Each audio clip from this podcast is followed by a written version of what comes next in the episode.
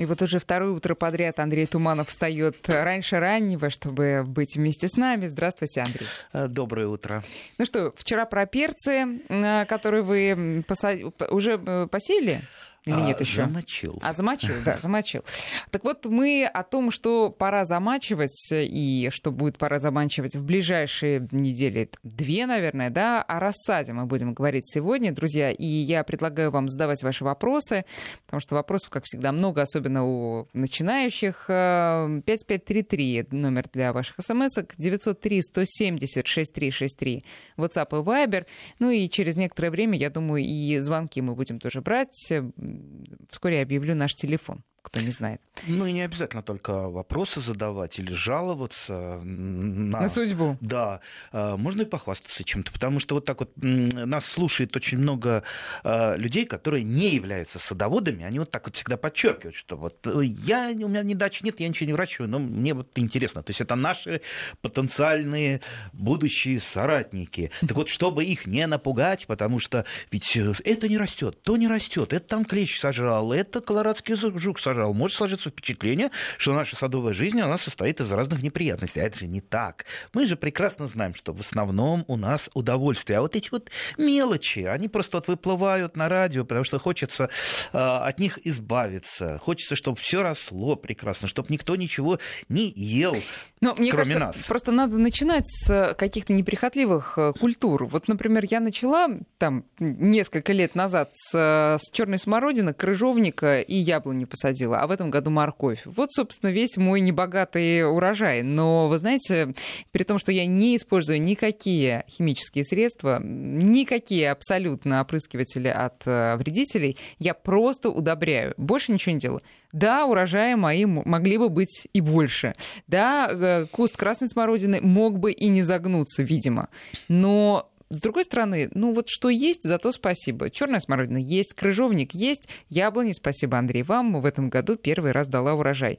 И а, хотя это требует, конечно, неких трудозатрат, но я там не упахиваюсь, а удовольствие получаю от этого очень большое. Хороший садовод выходного дня. Но ну, да? на, насчет красной смородины мы поговорим отдельно, чтобы замучить красную смородину. Надо постараться. Это надо, это ну, видимо, видимо, я просто посадила не в то, не в то место, потому не что там глинистая такая такая земля, да, да нет, возможно. ну красная смородина, знаете, я сколько видел одичавших красных смородин, mm-hmm. которые просто вот там порушен дом а, деревенский, и вот весь сад зарос, весь сад погиб, а красная смородина краснеет. То есть э, я очень люблю mm-hmm. вот по таким старым садам э, шастать, лазить, смотреть, что же выжило, что же э, стало вот жить без ухода человека и при этом сохранилось. И интересно даже брать черенки и потом смотреть, что из этого получается. Я так один раз, э, это было, правда, давно-давно, на заводе «Электросталь», на заводе «Электросталь» за водородной станции нашел растущий крыжовник, который не плодоносил, вообще не плодоносил. Потому что он в тени Конечно. рос, замученный такой. Вот кто-то его воткнул э, много-много лет назад. И, вот, несмотря на то, что он не плодоносил, мне просто стало интересно, а что же а, а оно было а оно а какой было он? какое. Какой он, да. И я просто взял, э, срезал череночек с пяточкой, э, с пяточкой, с, с, с кусочком коры, потому что крыжовник лучше всего укореняется именно с пяточкой. Не просто отрезанная ага. ветка, а кусочек коры. А, а как это сделать-то? Как это отрезать с кусочком ну, ну, коры? Ножиком, ножиком. Так от э, ветви второго порядка просто отрезайте, что там вот э, пяточка. Ну как, я даже не знаю, как вот объяснить. Ну главное, как бы да. такой сильный стволик есть да, на, там на был. конце черенка не просто срез, а кусочек коры. Поня- э, понятно, да, более сильные ветки, да, да. да. А, и я укоренил и посадил. Укоренили вы как? Вы просто воткнули или нет, сначала в воду? Нет, не просто, но я, естественно, я обработал корнеобразователем. Угу. Это всем знакомый гетероаксин. А, сейчас есть э, иные корнеобразователи, но все они на основе так называемой индолил масляной кислоты, выговорил, да. И они разные торговые марки. То есть можно угу. покупать. Э, крыжовник, в принципе, это трудно укореняемая культура угу. по сравнению, допустим, с черной смородиной. Угу. То есть она труднее укореняется именно То черенком. Землю палку не воткнешь а, просто. Нет, так. ну можно, можно. Опять же, э, сорта крыжовника по-разному они укореняемые. Но лучше вот подстраховаться корнеобразователем.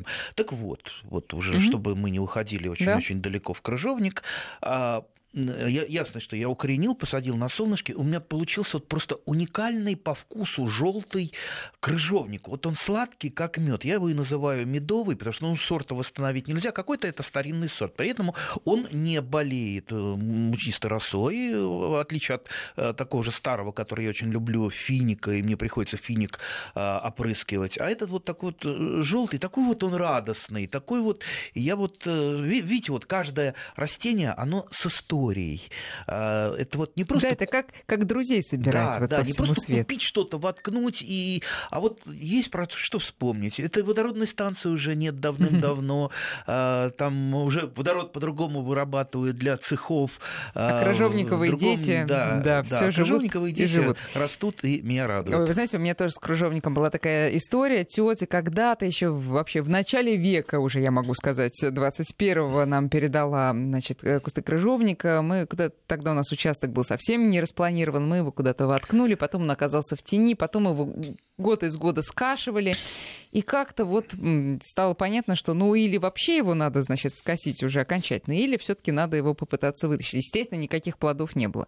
Пересадила, уже там три куста уже там больше пошли какие-то отводки, и прекрасный крыжовник. Вот стоит пересадить его на солнечное место, урожай обеспечен в тот же год. А если его еще обрезать вовремя, потому что крыжовник э, редко руки до него доходят у обычного садовода, он как вот воткнул, и крыжовник загущается, темный лес из него получается, и руку туда э, не воткнешь, да, и собирать страшно. трудно, и затенен, а вот стоит только к нему приложить немножечко ручки, сразу он начнет одаривать вас прекрасными вкусными ягодами. Вот не зря я крыжовник вспомнил, потому что у меня компотик как раз стоит, вот э, сварил чисто из крыжовника компотик, наркотика, замороженный он у меня в э, морозильнике, и смешал с облепихой. Очень э, хороший микс такой получился, именно с облепихой, очень такой необычный, э, яркий вкус. Варю компот без сахара, он у меня кисленький, и вот этой белой смерти нету в компоте. Ну хорошо, давайте перейдем к рассаде. Итак, помимо перца, что на что мы сейчас еще замахиваемся? А, так, вам бы замахнуться, правда, не сейчас, а где-то, ну, наверное, а, в конце марта, нет, на, на, наверное, даже уже в середине апреля на помидорчики. Все-таки пора, пора переходить к помидорам. А почему я такой поздний срок выставляю? Ведь кто-то сейчас уже сажает. Ну, мы, по-моему, на эту тему уже делали, на тему сроков посадки целую передачу. Но лишнее напомнить не будет. А, как правило, а, сорта, а, сорта такие долгоиграющие, высокие, их еще называют ляновидные, позднеспелые, индетерминантные, без ограничения роста, они высаживаются пораньше. То есть это может быть даже конец февраля, начало марта. И э, детерминантные, это как раз раннеспелые, коротенькие, часто непосынкуемые помидоры, их сажают а, либо в где-то середине-конце апреля, и, в принципе, есть даже опыты, я знаю садоводов, которые а, даже в Московской области, правда, в теплице, высаживают их вообще семенами семенами семенами, то есть э, непосредственно в теплицу. Но лучше, конечно, рассады. Так вот. А вот почему? Это... почему? А, какие опасности, если прямо семенами в теплицу? Ну, нет никаких опасностей. Это просто упрощает работу. А мы же должны не только а, искать себе работу, но искать себе способы от нее э, избавиться. Да, избавиться от лишней работы. И, например, вот э, есть у меня разные люди разных профессий в друзьях. Один вообще капитан дальнего плавания. Представьте, капитан дальнего плавания, он приходит, приходит из плавания, когда уже там, ну, ну примерно июнь э, заканчивается, он только начинает сажать все в июне вообще. И картошку, и все. Ну, ну что вот, ну вот, э, да, не мог я пораньше прибыть. И все у него получается, даже вот с такими поздними сроками, сроками посадки. Есть человек, который, допустим, там уезжает в дальние рейсы, перевозит всевозможные грузы, грузы, он тоже вот бывает там неделю бывает дома, две недели не бывает. И вот так вот, вот приходится приспосабливаться к уходу за растениями, так что поменьше за ними ходить, э, ухаживать, чтобы не нянчиться, как вот с ребенком, которым, э, с малым ребенком, которому ну, ну, нужна постоянная забота. А чтобы ну, а растения... Если, а если помидор сажать сразу семенами в теплицу, это больше требует э, работы и ухода за да ним? Да нет, наверное, меньше. Требует все-таки опыта. опыта. И, кстати, не обязательно даже семенами. Я, по-моему, вчера рассказывал, что у меня э, бывает обламываются верхушки у томатов, я их высаживаю. Даже в интернете э, там какая-то тетенька пропагандирует это как способ единственно верный выращивания.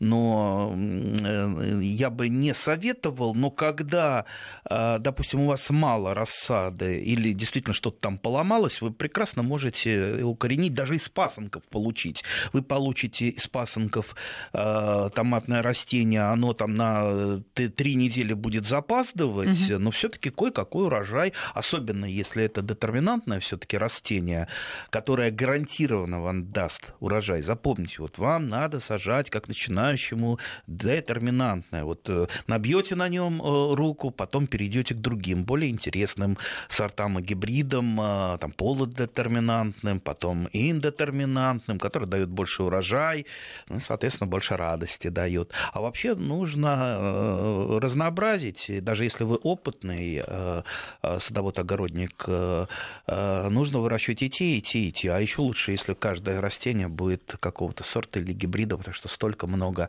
разных. Я вот, мне привезли на днях очень интересный томат, такой полосатый-полосатый. Жалко, я не... в следующий раз возьму упаковочку, покажу. Вот э, такой, такой он интересный. То есть у меня были ну, красно-желтые разные полосатые, нет, скорее э, с э, красными, желтоватыми и темными штрихами. То есть он вот, вот не угу. как зебра, а у него три цвета. Угу. Да, очень красивый. Покажу как-нибудь принесу пакетик.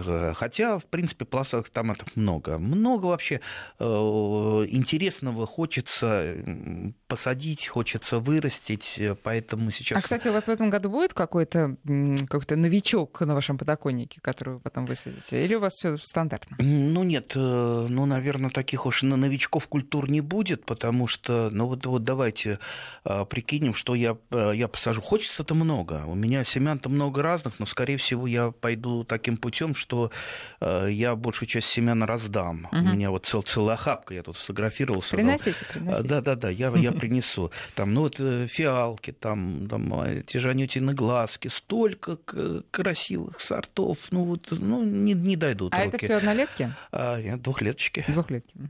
А, я принесу, принесу. А, так, а, посажу обязательно из цветов, посажу астры. Посажу гладиолусы, причем а, тоже рассадой рассадой. Почему? Я, я вот обычно парочку растений сажаю очень... А, ну, мне хочется, чтобы они э, рано-рано, где-то в начале августа, может быть, даже еще раньше расцвели, поэтому я просто сажаю молочный пакет Пораньше, да. и стрелку угу. выбрасывает гладиолуса. Я уже непосредственно пересаживаю его в мае в почву, он уже так, это ну не по пояс, но достаточно большой. А если, а если посадить на подоконник и там же и оставить? Тот же гладиолус, пересадить большой горшок. Нет, ему не хватит. Солнце. А, ну, Солнце, ветра, дождя и свободы. А, ему, ну, в принципе, если объемом вы обеспечиваете, угу. там, пластиковый горшок э, какой-то побольше Глубокий, э, пересадите. Ну, выращиваю же я, и как многие садоводы-огородники, просто в горшках помидоры на э, подоконнике, на лоджии, и достаточно много это получается, то есть с одного горшка там, ну, минимум десяток килограмм хороших, отборных, вкуснейших угу замечательных помидоров. Я уж не говорю про все остальное. Так, из цветов, пожалуй, вот только астры, ну, может быть, может быть, э, матиолу двурогую, без нее я э, не вижу... Не своего существования. Не вижу сада, потому что матиола двурога или ночная фиалка еще называют, она дает тот самый запах ночной вечерний, mm. который без которого скучно, скучно в саду. Энотера будет обязательно расти у меня в саду, но да, так как она двулетняя, они уже есть. Размножается энотера в основном самосевом. Это тоже ночной колдовской э, запах, очень красивые желтые цветы. И э, э, немножко энотера закрывает в саду вот так вот, ну, когда отплодоносила садовая земляника, она все-таки энотера поднимается, и вот, вот эти пустые пространства немножко угу. закрывает, чтобы просто глаз да, останавливался на чем-то. Так, э, перцы, баклажаны, помидоры, разные, разные, разные. Ну, наверное, не меньше 20 разных сортов. Да вы что? Ну, я же по, фактически по штучке, по, по, по две, по три. Э, ну, просто еще раз, вот хочется, хочется разнообразных, разных, чтобы, чтобы знаете, можно Только было... не начинайте рассказывать, как вы будете есть помидоры, да, потому всё, что всё, а я не завтракала сегодня. Так, э, обязательно я сажаю так называемый маячный куст картошки. Э, тоже рассадой, вот э, мои любимые пластиковые бутылки пятилитровые. В прошлый раз, вчера мы говорили, как сделать из нее тепличку, угу. чтобы дно отрезать, Теплица сверху, сверху накрывается. А если верхушку отрезать, то можно сделать вот такой вот горшочек для рассады, куда я насыпаю земли, сажаю туда там три клубенька картошки обычно, и где-то вот в середине мая это уже такой достаточно большой кустик, который высаживается на картофельное поле раньше всех, если там заморозки бывает он прикрывается. Но почему? Зачем мне маячный этот кустик нужен?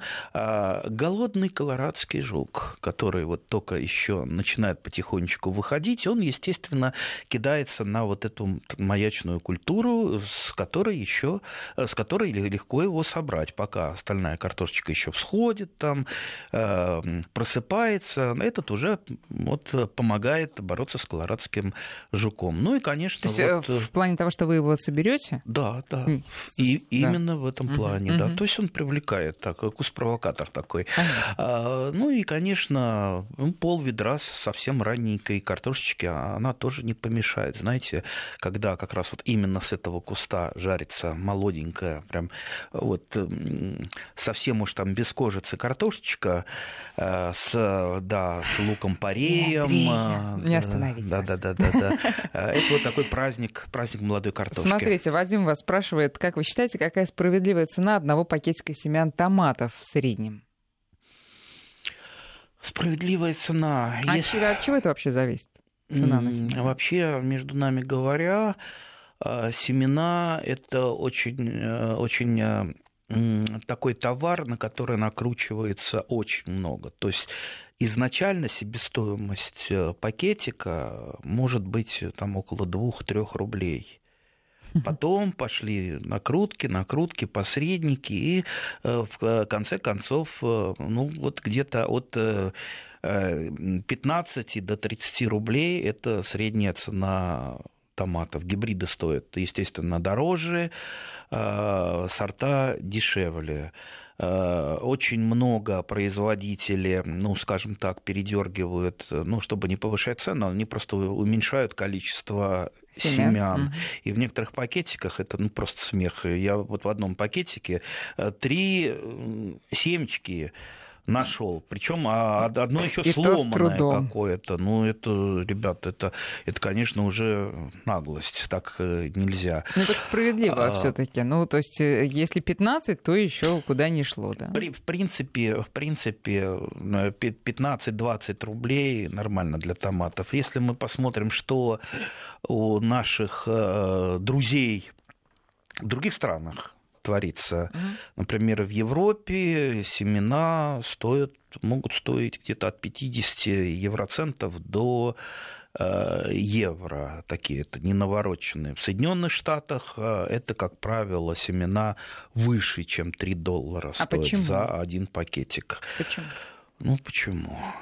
Бизнес? Зато, зато бензин там дешевле, насколько mm. я знаю. Ну, бизнес, конечно, потому что... Э, и, кстати, выбор, э, вот насколько у меня вот друзья, я просил привозить э, семена, выбор очень небольшой. То есть у, у нас вот то, что мне привозили фотографии, вот э, полочек, у нас это, ну, раз, наверное, в пять больше, больше выбор. Угу. Так что можем мы радоваться. Будем гордиться. Так что справедливая, несправедливая цена, мне трудно сказать, что есть справедливая. Мне, мне не очень приятно, например, что у нас семеноводство фактически завалилось.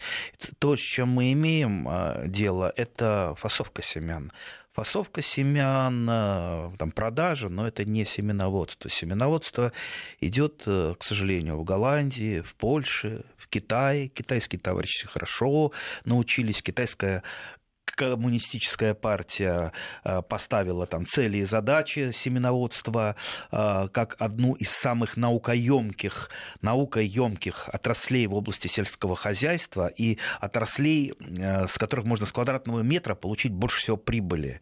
Так вот, они развивали. Вот у нас пока заваливали семеноводство, уничтожали сорт испытательные станции, специалистов платили столько, сколько, что они просто вот не выживали специалисты и уходили вот, из этого. Семеноводство – это работа над новыми сортами или нет, это другое. А нет, что это? Семеноводство это выращивание семян. Работа над новыми сортами это селекция. Да, они идут э, рука об руку, эти две науки. Но если селекция у нас еще более-менее как-то вот за счет старого задела, потому что фундаментальную науку труднее угробить, а здесь вот производство, то есть именно выращивание семян. В чем проблема? Ну, казалось бы, что, что тут сложного? Взял, а, вырастил. Сложно в то, то что все-таки это ну, достаточно достаточно наукоемкая, там нужны специалисты. Просто там, дядя Вася, захотевший вырастить семена какие-то, он не сможет это сделать. Вернее, он может вырастить, например, семена редиски,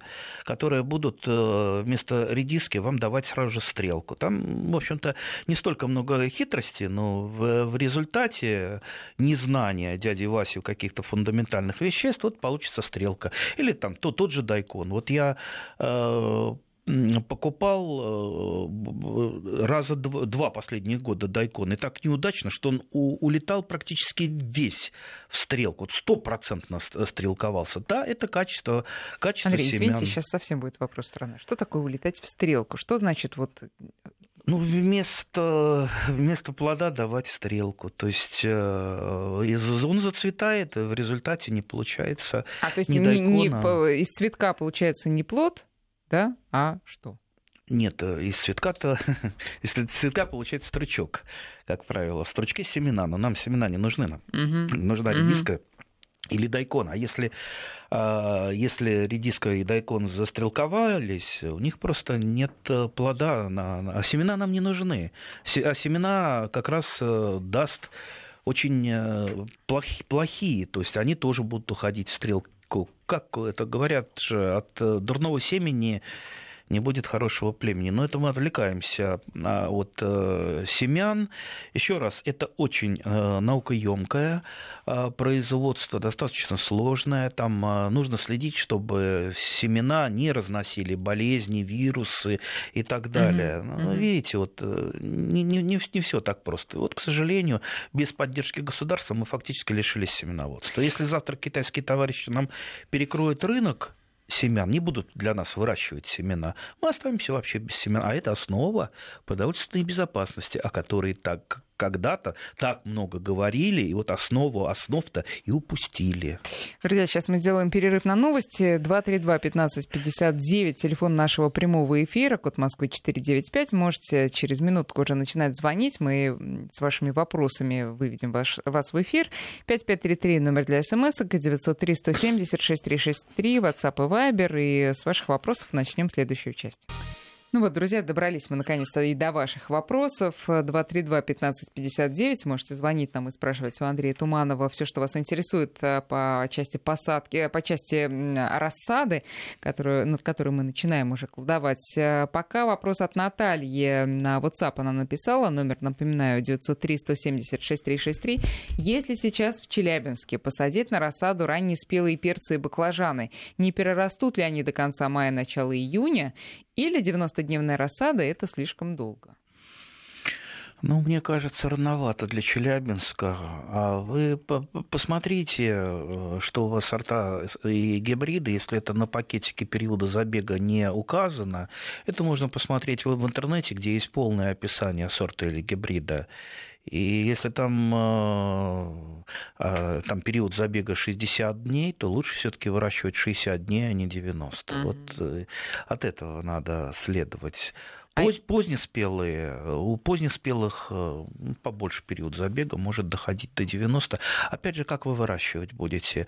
Э, я не хочу, э, знаете, вот совершенно строго по книжному говорить, нельзя это делать, либо можно. Если вы будете этот перец досвечивать нормально, не пожалеете света, не пожалеете, ну, скажем так, земли для того, чтобы либо его перевалить, хотя с перцем лучше перец, лучше не переваливать, не пересаживать, э, не пикировать, а сажать сразу непосредственно в горшочки. Э, не пожалеете место, расставить его, чтобы ему не было тесно.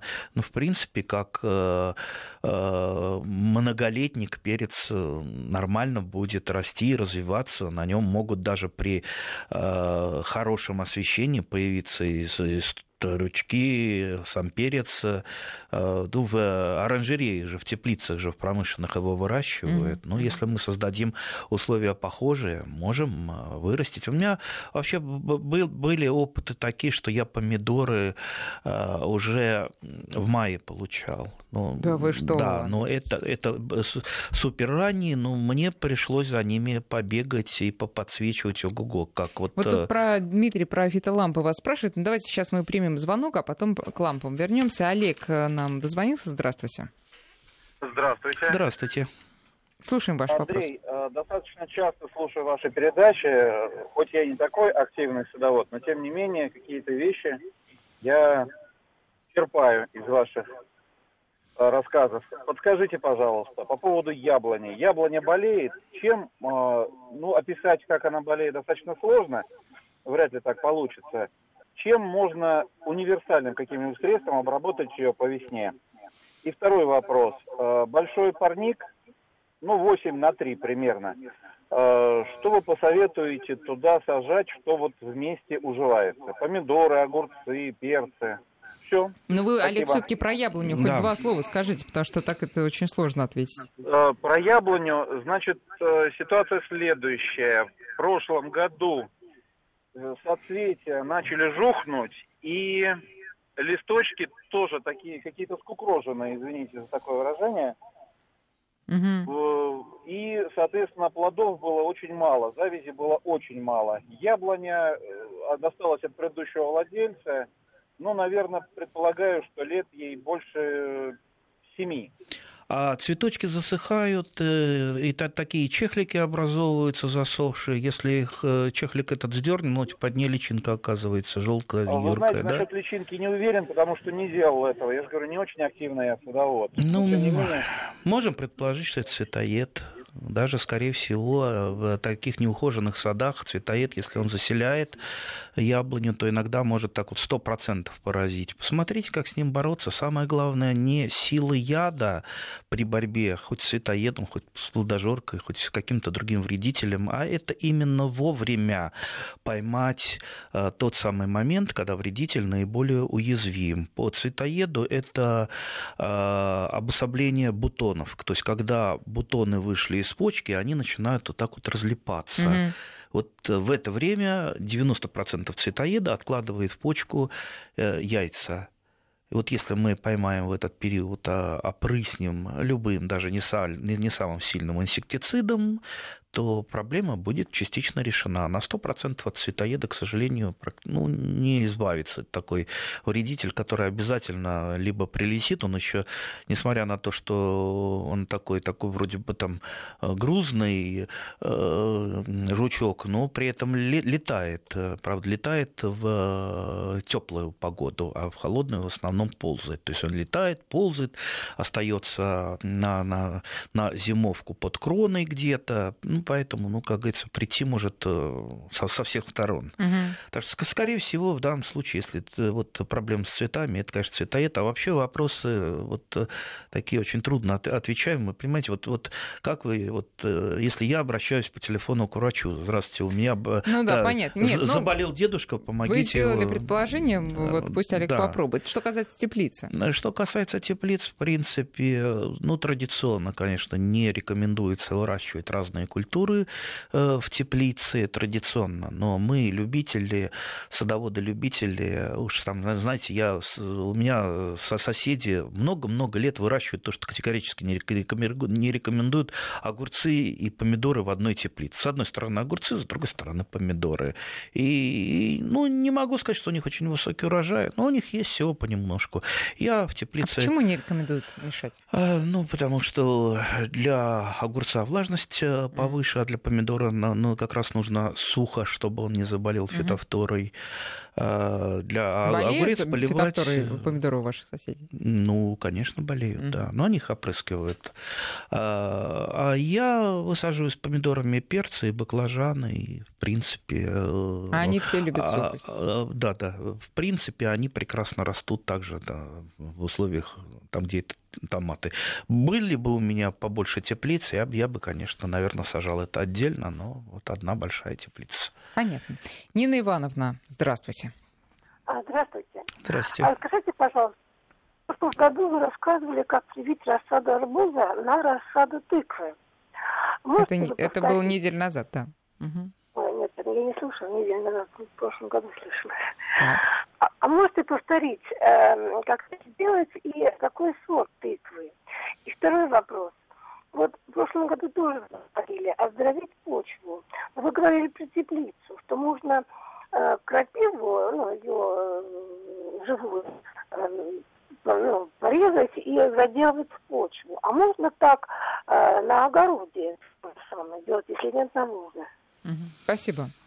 Так, ну, наверное, все-таки мы по прививку повторять не да, будем. Да, Нина Ивановна, по... пожалуйста, посмотрите на нашем сайте радиовесть.ру в архиве программы «Удачный сезон». Там Андрей прямо очень подробно рассказывал, как прививать арбуз подробно, на тыквы. Подробно, да. А тыква голосеменная, лучше всего ее использовать под прививку. Это так вот традиционная тыква. По поводу крапивы, мне кажется, это говорил не я, потому что я не сторонник таких вот псевдометодов, а, значит, э, крапивой посыпал, и все будет в порядке. Ну, ясно, что вы... Зарывать, видимо, да? Зарывать имеется в виду любая, любая зеленая масса – это хорошо для почвы. То есть это перегной, но оздоровить почву вы вряд ли с помощью крапивы сможете. Оздоровить имеется в виду э, подпитать или оздоровить именно оздоровить, после каких-то там, не знаю, Нет, а, от, допустим, фитофторы той а, же. Угу. Потому что вот в теплице выращивается там помидоры по помидорам, и вот что делать? Либо теплицу переставлять, либо землю менять, да. Э, либо каким-то образом оздоравливать. Ну вот. Э, а кстати, если землю менять, это гарантия, ну понятно, что гарантии не нет гарантия, вообще, но тоже не гарантия. Знаете, вот почему я люблю выращивать помидоры в городе? Потому что ни одна фитофторина, э, ни одна спора не долетает до моего пятого этажа. И вот знаете, какое счастье, когда уже снежинки э, начинаются осенью, а э, помидоры еще стоят с зелеными листьями, такие веселенькие, здоровые. А на даче, вот, к сожалению, там этот выращивают картошку. Но на подоконнике они круглые стоят Ну, не всегда. То есть зимой трудно их вырастить, зимой очень часто просто клещик нападает, mm. паутинный клещик на А, то есть и в Москве все таки напасти тоже да, случаются. Да, да. А, ну что, давайте Ирину успеем, наверное, послушать. Здравствуйте, Ирина. У меня такая просьба. Я ну, сад большой, там цветы и хвойники. Но я, у меня был инсульт, и я запустила все последние два года. У меня хвойники погибли. Я сейчас заказала в прошлом году в этом из теплицы мне привозят э, закрытой корневой системы. Но у меня они хранились в северной лучшей, почти все погибли в прошлом году. А вот как их сохранить? Спасибо Я, я не понял, а какие хвой, хвойные вы имеете в виду? Они же разные. Алло. Ирин. К сожалению. Ирина? Да, я... Да. А какие хвойные? Я говорю, у меня сосны. Вот там э, потом можжевельники, ели. Разнообразные совершенно. Ну, вообще, э, конечно, разбираться надо, как вот, э, вот э, взяли одномоментно погибли. Нет, они потихоньку, они на северной лоджии у меня были. Их в марте привозят, я сама просто не могу их за ними Так они у вас А, на так на- балконе? На, лоджии. Да, на лоджии, на северной. Мгм. Вы знаете, ну, на мой взгляд, э, хвойные, не, ну, лоджия и балкон не лучшее место для выращивания хвойных, потому что а, при сильных морозах у них корневая система, она просто не выдержит, она Нет, замерзнет. извините, мне не надо выращивать. Их в марте вот привезут, и мне месяц надо их сохранить. Вы знаете, Ирина, сейчас мы в любом случае э, давайте сделаем перерыв на э, прогноз погоды, а потом, э, ну, по- подумаем, подумаем, и, может быть, Андрей ответит на ваш вопрос. 8 часов 48 минут в Москве. Мы продолжаем и уже последнюю часть начали нашей программы с Андреем Тумановым. И отвечая на вопросы Ирины, мы так поняли, что если привезут в марте ей хвойные, и она их поддержит на балконе до высадки, а высадка произойдет должна Ну, в произойти во- мае, ну или Может даже, быть, может быть, в апреле, апреля. в мае, то ничего с ней не случится. Тем более ними- закрытой корневой системы. Если Да. какие-то морозы будут, это можно прикрыть какими-то там старыми телогрейками, пальто, просто корневую систему прикрыть, все будет в порядке. Ну, э, поскольку, я так понимаю, Ирина все-таки не молодой человек, то можно просто сразу положить на балкон, закрыть чем-нибудь, корневую систему обернуть, и уж точно плохо ей не будет, а в апреле уже взять А еще бы я не советовал э, сразу сажать, знаете, одномоментно сады, либо там э, хвойные одномоментно. Э, Лучше делать это все-таки постепенно в течение нескольких лет, потому что человек, когда одновременно все это делает, ну, он просто множит всевозможные ошибки, и потом эти ошибки будут проявляться. Если постепенно он сажает в течение нескольких лет, тогда он опыт э, нарабатывает, приобретает, и как-то может посмотреть за тем, что уже растет, э, как растет, что надо исправить. Да, и поточнее новых. распланировать участок. Да, совершенно Раиса верно. Федоровна, здравствуйте. Да. Слушаем вас. Да-да, Здравствуйте. здрасте. Скажите, пожалуйста, э, можно выращивать в нечерноземной зоне сладкий картофель батат? Я выращивал. Выращиваете? Да, да. Нет, сейчас не выращиваю, но выращивал. А, Ясно, что больших урожаев э, вы не соберете батата, но в А Что это принципе картофель? э, сладкий картофель в Индии очень популярен, ну и не только в Индии. На Кубе э, батат выращивают. Кстати, на Кубе э, ну, он, э, его гораздо больше, чем обычного картофеля. М. Н- Вот почему-то... А как его готовят, интересно? Вы же были в тех краях? Как обычную картошку также нарезают, готовят. Он немножечко вот так вот сластит, похож на мороженую картошку, поэтому вот не могу сказать, что мне а, батат нравится. Во Ну и какие ну, он требует условия вот в нечерноземной Ну, зоне? тепло, безусловно, потому что э, сумма положительных температур, то есть вот лето ему не хватит. Он Мгм. более, более такой вот э, требует большего лета. Ну, можете попробовать э, посадить из купленного в магазине батата. Ну, скорее, скорее это, ну, скорее на пробу это будет, потому что, знаете, вот кто не выращивал в нашей зоне батат, они, ну, оставались не очень чем-то довольны. И вот опыты проводили, и потом забрасывали, э, выращивали просто традиционную картошку. Опять же, возвращаясь к Кубе, э, вот обычная картошка, там дефицит. Только туристов кормят э, э, картошкой, а местным жителям не всегда достается. А вот батат это уже для всех. Так что э, там традиционная картошка, да и во многих местах считается лучше, чем батат. Ну а как у нас всегда бывает, э, то, чего дефицит, то считается вкуснее. Вот батат у нас редкость, но вот почему-то некоторые считают, что там какие-то даже там лечебные качества есть. Да, ну вот картошка вкуснее и традиционнее для нас. Александр, здравствуйте. Да, здравствуйте, Александр Санкт-Петербург. Здрасте. Э, Я хотел задать вопрос по поводу ранних томатов. Андрей упомянул, что он уже в мае собирает первый урожай. Э, Я тоже пытаюсь, э, значит, первые несколько, там буквально килограмм-два томатов съесть в середине мая.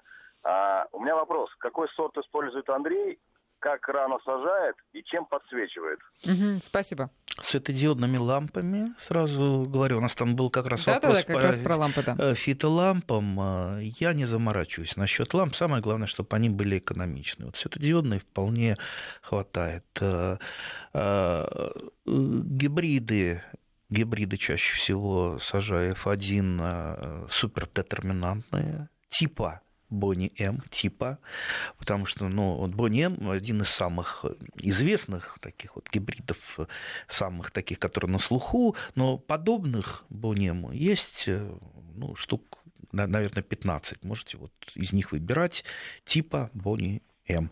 А, Когда сею, ну вот сейчас в этом году я не посеял томаты, я не каждый год, их так просто как, тогда, когда есть время. А сейчас, к сожалению, время э, практически нет. Я сею их где-то сразу после Нового года. Да, вот которые Да, ранее-ранее. которые, которые вот именно, э, ну, я их называю оранжерейными, Мгм. то есть которые будут расти фактически на подоконнике при м, мощной досветке и уже переходить на балкон, э, знаете, где-то в мае уже фактически с плодами. Мгм, мгм. А те, которые мы сейчас посадим, примерно придут к нам на стол когда? Не посадим, а посеем. Ну, я думаю, в начале августа. Мгм. Массово придут. Массово. Может быть, да, будут э, ранние сорта пораньше, но массово это август. Людмила Александровна, здравствуйте. Здравствуйте. Здрасте.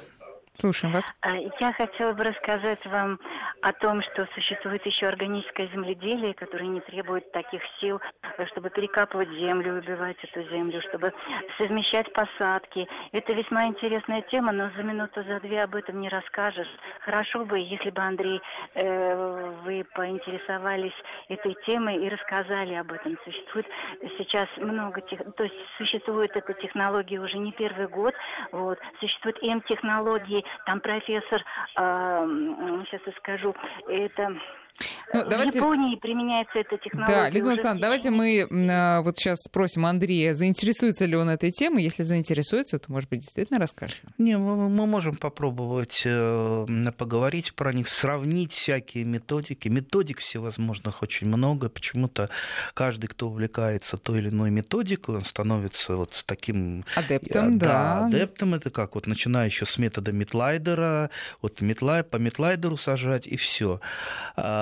Так вот, у каждого такого способа есть свои достоинства и свои недостатки. А Нет универсальных абсолютно методов, и ничего придумать, э, ну, я бы сказал, уже невозможно, потому что все, что можно было придумать, это придумали еще в древнем Карфагене, откуда фактически прошло садоводство и огородничество э, сначала в Древний Рим, а потом уже по всему э, миру. Так что все было придумано. И методы прививки, и выращивания овощей, и даже прививки овощей э, в м, Карфагене делали.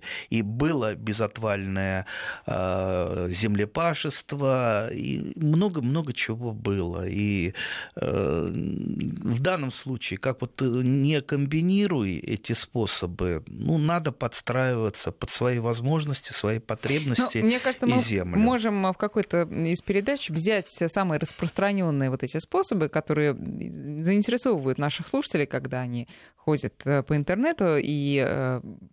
на- находя что-то, думают, что ну а как же вот э, Андрей Туманов нам не рассказывал, смотрите, тут же расплюнуть, тут же вообще ничего делать не надо, само все.